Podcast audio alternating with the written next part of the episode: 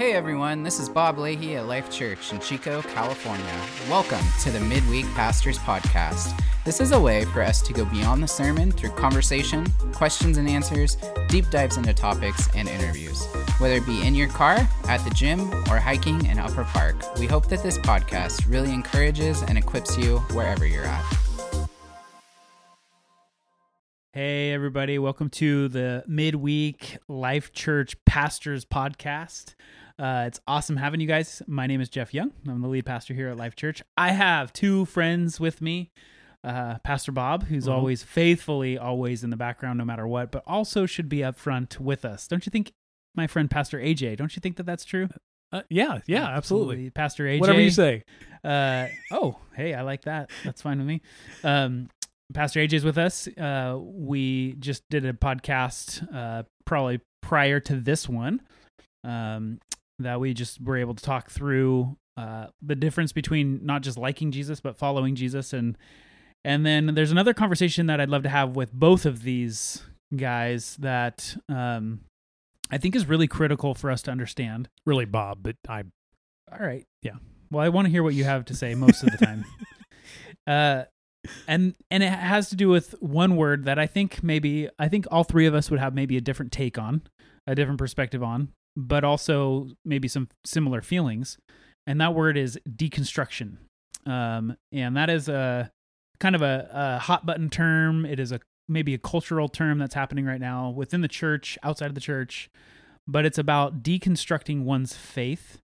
I would probably start by saying, I think there's a big difference between deconstructing one's faith and deconstructing one's idea or view of church, which I think a lot of people view their faith through the filter of what they think a church is or what they've experienced in church, and that's not necessarily true all the time. In fact, I find it's often not true. People leave the church because of somebody else doing harm to them, which is so sad and so such a bummer that, you know, Christians would hurt one another, but that is the reality. We're all human and we make mistakes. And so anyway, I want to open the floor to both of you guys and kind of dialogue with you guys and talk through why are we seeing, maybe it's gone on for a long time, but maybe because of social media, maybe we're all connected to a larger, greater degree. Maybe we feel it more that this deconstruction of faith is happening more often, or to a maybe higher degree, or statistically on a higher average. What do you guys think? Pastor AJ, to you first. I think, and by the way, we have a ball that we're throwing to one another. Oh, that would be a good idea. We should do that. I think when you really boil it down, why are people jumping ship? And I think it's particularly generational, probably more to Bob's generation than mine, but maybe not. I don't think there's that much of a gap as you think. Maybe not. I've been wrong before. He has been, actually, and like multiple times. But what I think more than anything else, and I think actually Pentecostal circles had a lot to do with this. I think the charismatic circles had a lot to do with this. I think you dial it back to Jimmy Swagger, to Jim and Tammy Faye Baker. You dial it back to like a lot of these places throughout the church, throughout church history, and like I've mentioned to you before, like, you know, if you want people to trust you, it takes time. You know, yes. You got to put the time in. I think that the reverse has happened with deconstructionism. Mm-hmm. Is that the church has put the time in a lot of ways, like very publicly, the time in of people not living out what they proclaimed. And I mean, we could name off a list through the years of somebody who failed that was a faith leader. It just goes back to it's way more public. Yeah. We all know Ravi Zacharias being one of the latest quote unquote heroes of the faith that had a massive fall after he passed away. Like, that alone rattles. I mean, I wrote a blog about that one because it was, it really shook me. Yeah. Like I woke up at 2:30 in the morning and wrote about that because I I owned, I think, almost all of Ravi Zacharias' books. I listened to his podcast. Yep. I listened to, and I think the thing that troubled me the most was like, why did, if I am being guided by the Holy Spirit and I believe that I know God's voice, mm-hmm. why didn't I recognize this? Mm-hmm. And I went through I went through some real challenging stuff on that one. But is it a point of like, I don't know. I'm trying to think of a way to describe it. Like when something big happens in the church or challenging, if my faith isn't secure, well, for me, that can really erode to a point of I'm doubting, I'm questioning, I'm wondering, I'm now become a little bit more skeptical. And if I allow that, maybe that spirit of the world to come in to my thinking without any accountability to it, I think there's a huge opportunity for the enemy to take my thoughts captive and take me captive to a place that I'm isolated and alone. Well, for me, what it made me recognize, and it's if you read it in that, I think I made it more clear than I probably will now. But it was that anytime you put your faith in an individual, and sometimes you don't even recognize you're doing that. But anytime I put my faith in Pastor Jeff, or in Bob, or Ravi Zacharias, or, you know, you start to idolize 100%. These people and try to pattern your life after them. Well, you were never meant to pattern your life after them. I love you, Jeff, but I'm not going to try to pattern my life after you because I can try to pattern my life after the one you follow. That's far better. Yes. And what it made me recognize was that anytime I put my faith in men, and in that writing, I even talk about the fact that you know, when you meet your heroes, and I've met several of the people that were like faith heroes to me, guys who wrote books and did different things, and I met them, got to know them a little bit, and I find out, well, I'm kind of disappointed in this guy. You this know? Guy's not as great. He's as not I as great was. As I made him out to be, and I think really that's kind of the foundation of what deconstructionism is today, is because we put our focus on people, and we put our focus on ministries and all these sorts of things. Well, what we've taught people over the last 30 years or maybe longer is that you can't trust ministries, you can't trust pastors, you can't trust the church because they all fail. Well, duh, they're all human. Like we're all broken. Yeah. And we were never meant to put our faith in those people. Yeah. We were meant to put our faith in Christ. Yeah. And we're all just trying to get to the same place together. Mm-hmm.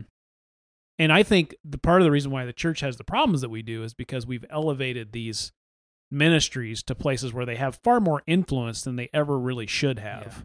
Yeah. We're meant to be a community working together, a body of believers, you know, doing it together, not with one man's focus. It's one of the, that's why I really appreciate the fact that you guys have so many different speakers in your congregation. Is because everybody's not showing up to hear one person. They're showing up and they're going to hear multiple people, and that's healthy. Yeah. I actually just had a conversation with somebody about that last night, and how I spoke here in town at another church, and then I was out on vacation for 2 weeks, so I was gone for 3 weeks, and they were talking about how much they enjoyed it. And they, you know, it's funny because they're like, nothing against you, Pastor Jeff. I'm like, that's the beauty of what we want to do. We want to open the door for... you don't want to just hear my voice all the time. But how many ego-driven ministries can you think of? That's a loaded question. Don't answer that. Well, I think also it kind of falls in line with the charismatic, 100%. Like what you're saying. There's we quickly elevate anybody who has any charisma. For sure. And we like, it's the classic rise and fall of Mars Hill. It's this Mark Driscoll. He gives me goosebumps, so I want to hear him again. Right? And wait a minute, is that just a really passionate person, or is that the power and the presence of the Holy Spirit? And if we're in tune with the power and the presence of the Holy Spirit, whether they're a Tim Keller who has done really well, let's pray that he ends well. He calls himself a professor pastor. He's not a hype guy, but he's been super faithful and very biblical. You know, like he's not a big charismatic guy, but he's been very successful. I don't know why we got on that, but Just talking about deconstruction. Yeah. I mean, I think it rattles people's faith. I don't know, Bob, what do you think? Yeah, I think something maybe over just the past, I don't know, decade or whatever, we just see the church should be a safe place for you to really dig into your theology, dig into your word, yes, question things, because we should be questioning things that we read, because the Bible is not black and white. Like, it's, you know, and I think, I do wonder with this, like, deconstruction of faith and people just walking away because the church hasn't been necessarily a safe place for them to bring up questions in the past. And so they step away from the church to chase those answers because they're chased out of the church. They get told, well, that's what the Bible says. Or, what do you mean? You didn't go to our new believers class where we teach XYZ? That didn't stick with you? Like, I don't know why you're struggling with that. How dare you question the anointed? Well, yeah, even in questioning authority, like, oh, hey, pastor, like, you preached about this, but I'm a little confused. Absolutely. So, yeah, I just wonder if part of that is the church is not fostering a safe place for people to really question their faith, because I think the safest place for people to question their faith is in the church. Amen. And it should. And if you ideally, like, I love, like, just doing college ministry and working with young adults, I love the crazy questions I get, because I see that individual come out on the other side stronger in their faith. Absolutely. Able to share with others. And I don't get afraid of this word deconstruction.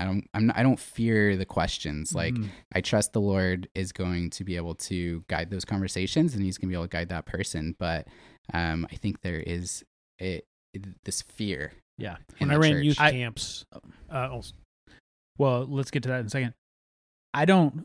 I agree with you. Let's make at least Life Church as safe as it can possibly be to question and bring your doubts. Yeah. Bring your fears, bring your, like, you know, the way you talk about Jesus, I want to follow him, but I have some hookups or whatever it might be, right? Like, especially when you read through the Old Testament, I mean, it's like people have real questions about that, which is totally fine.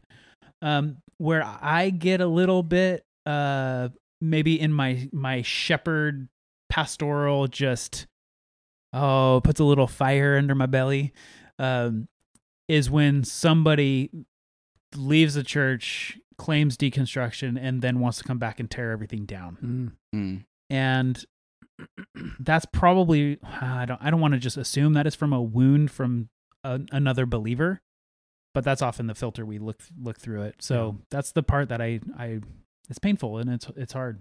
Yeah. Can I just say, I think there actually is, because we've talked about the negatives of it, I think there actually are some positives of deconstructionism. Sure. We talked about this a little bit off mic a minute ago, but I sent you this a few days ago, Jeff, and it came off the church's website that I saw, and it just said, presence over presentation, intimacy over industry, people over position, encounter over entertainment, and Jesus over everything. And to me, I guess that's our new mission statement. It's a back to basics. It's back to basics. And honestly, I think that's the churches that, if you want to, I hate to use the word success, but from a world view standpoint, the churches that are being successful right now are the ones that are just going, you know what, we don't need all the fluff. We don't need all the stuff. We just need Jesus. Yes. And we need deep relationship with Jesus. And it doesn't mean you don't have to do things well or any of that kind of stuff. But what it does mean is that the pursuit of Christ is above everything else. Yeah. Mm-hmm. Yeah. And so it might not look, you know, like the most perfect. When I hear that, those spoken out. Oh, and when I read that, I go, it's a picture of humility. Like, there's so much humility in that. Yeah. It's not saying, like another church in town used to have on their website, we're the fastest growing church in town, or we're the like the best church in town. But that's deconstruction you can get behind. Yes. Yeah. Right. That's true. That's true. Run from that place and run to Jesus. Yeah. Yeah. That's really good. That's helpful.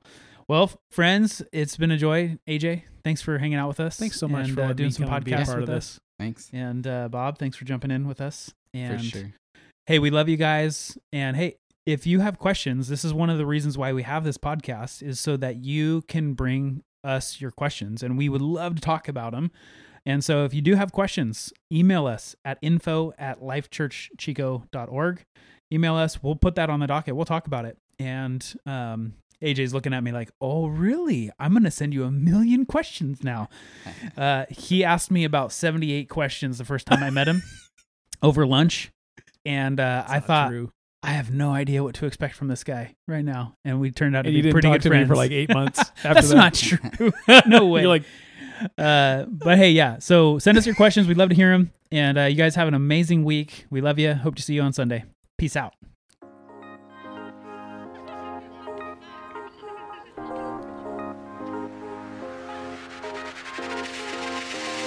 Thank you for giving us a listen to this week. If there is anything that you'd like to hear on this podcast in the future, if you have questions, or if you'd like to hear us interview someone, please send us an email at info@lifechurchchico.org. Have a blessed week.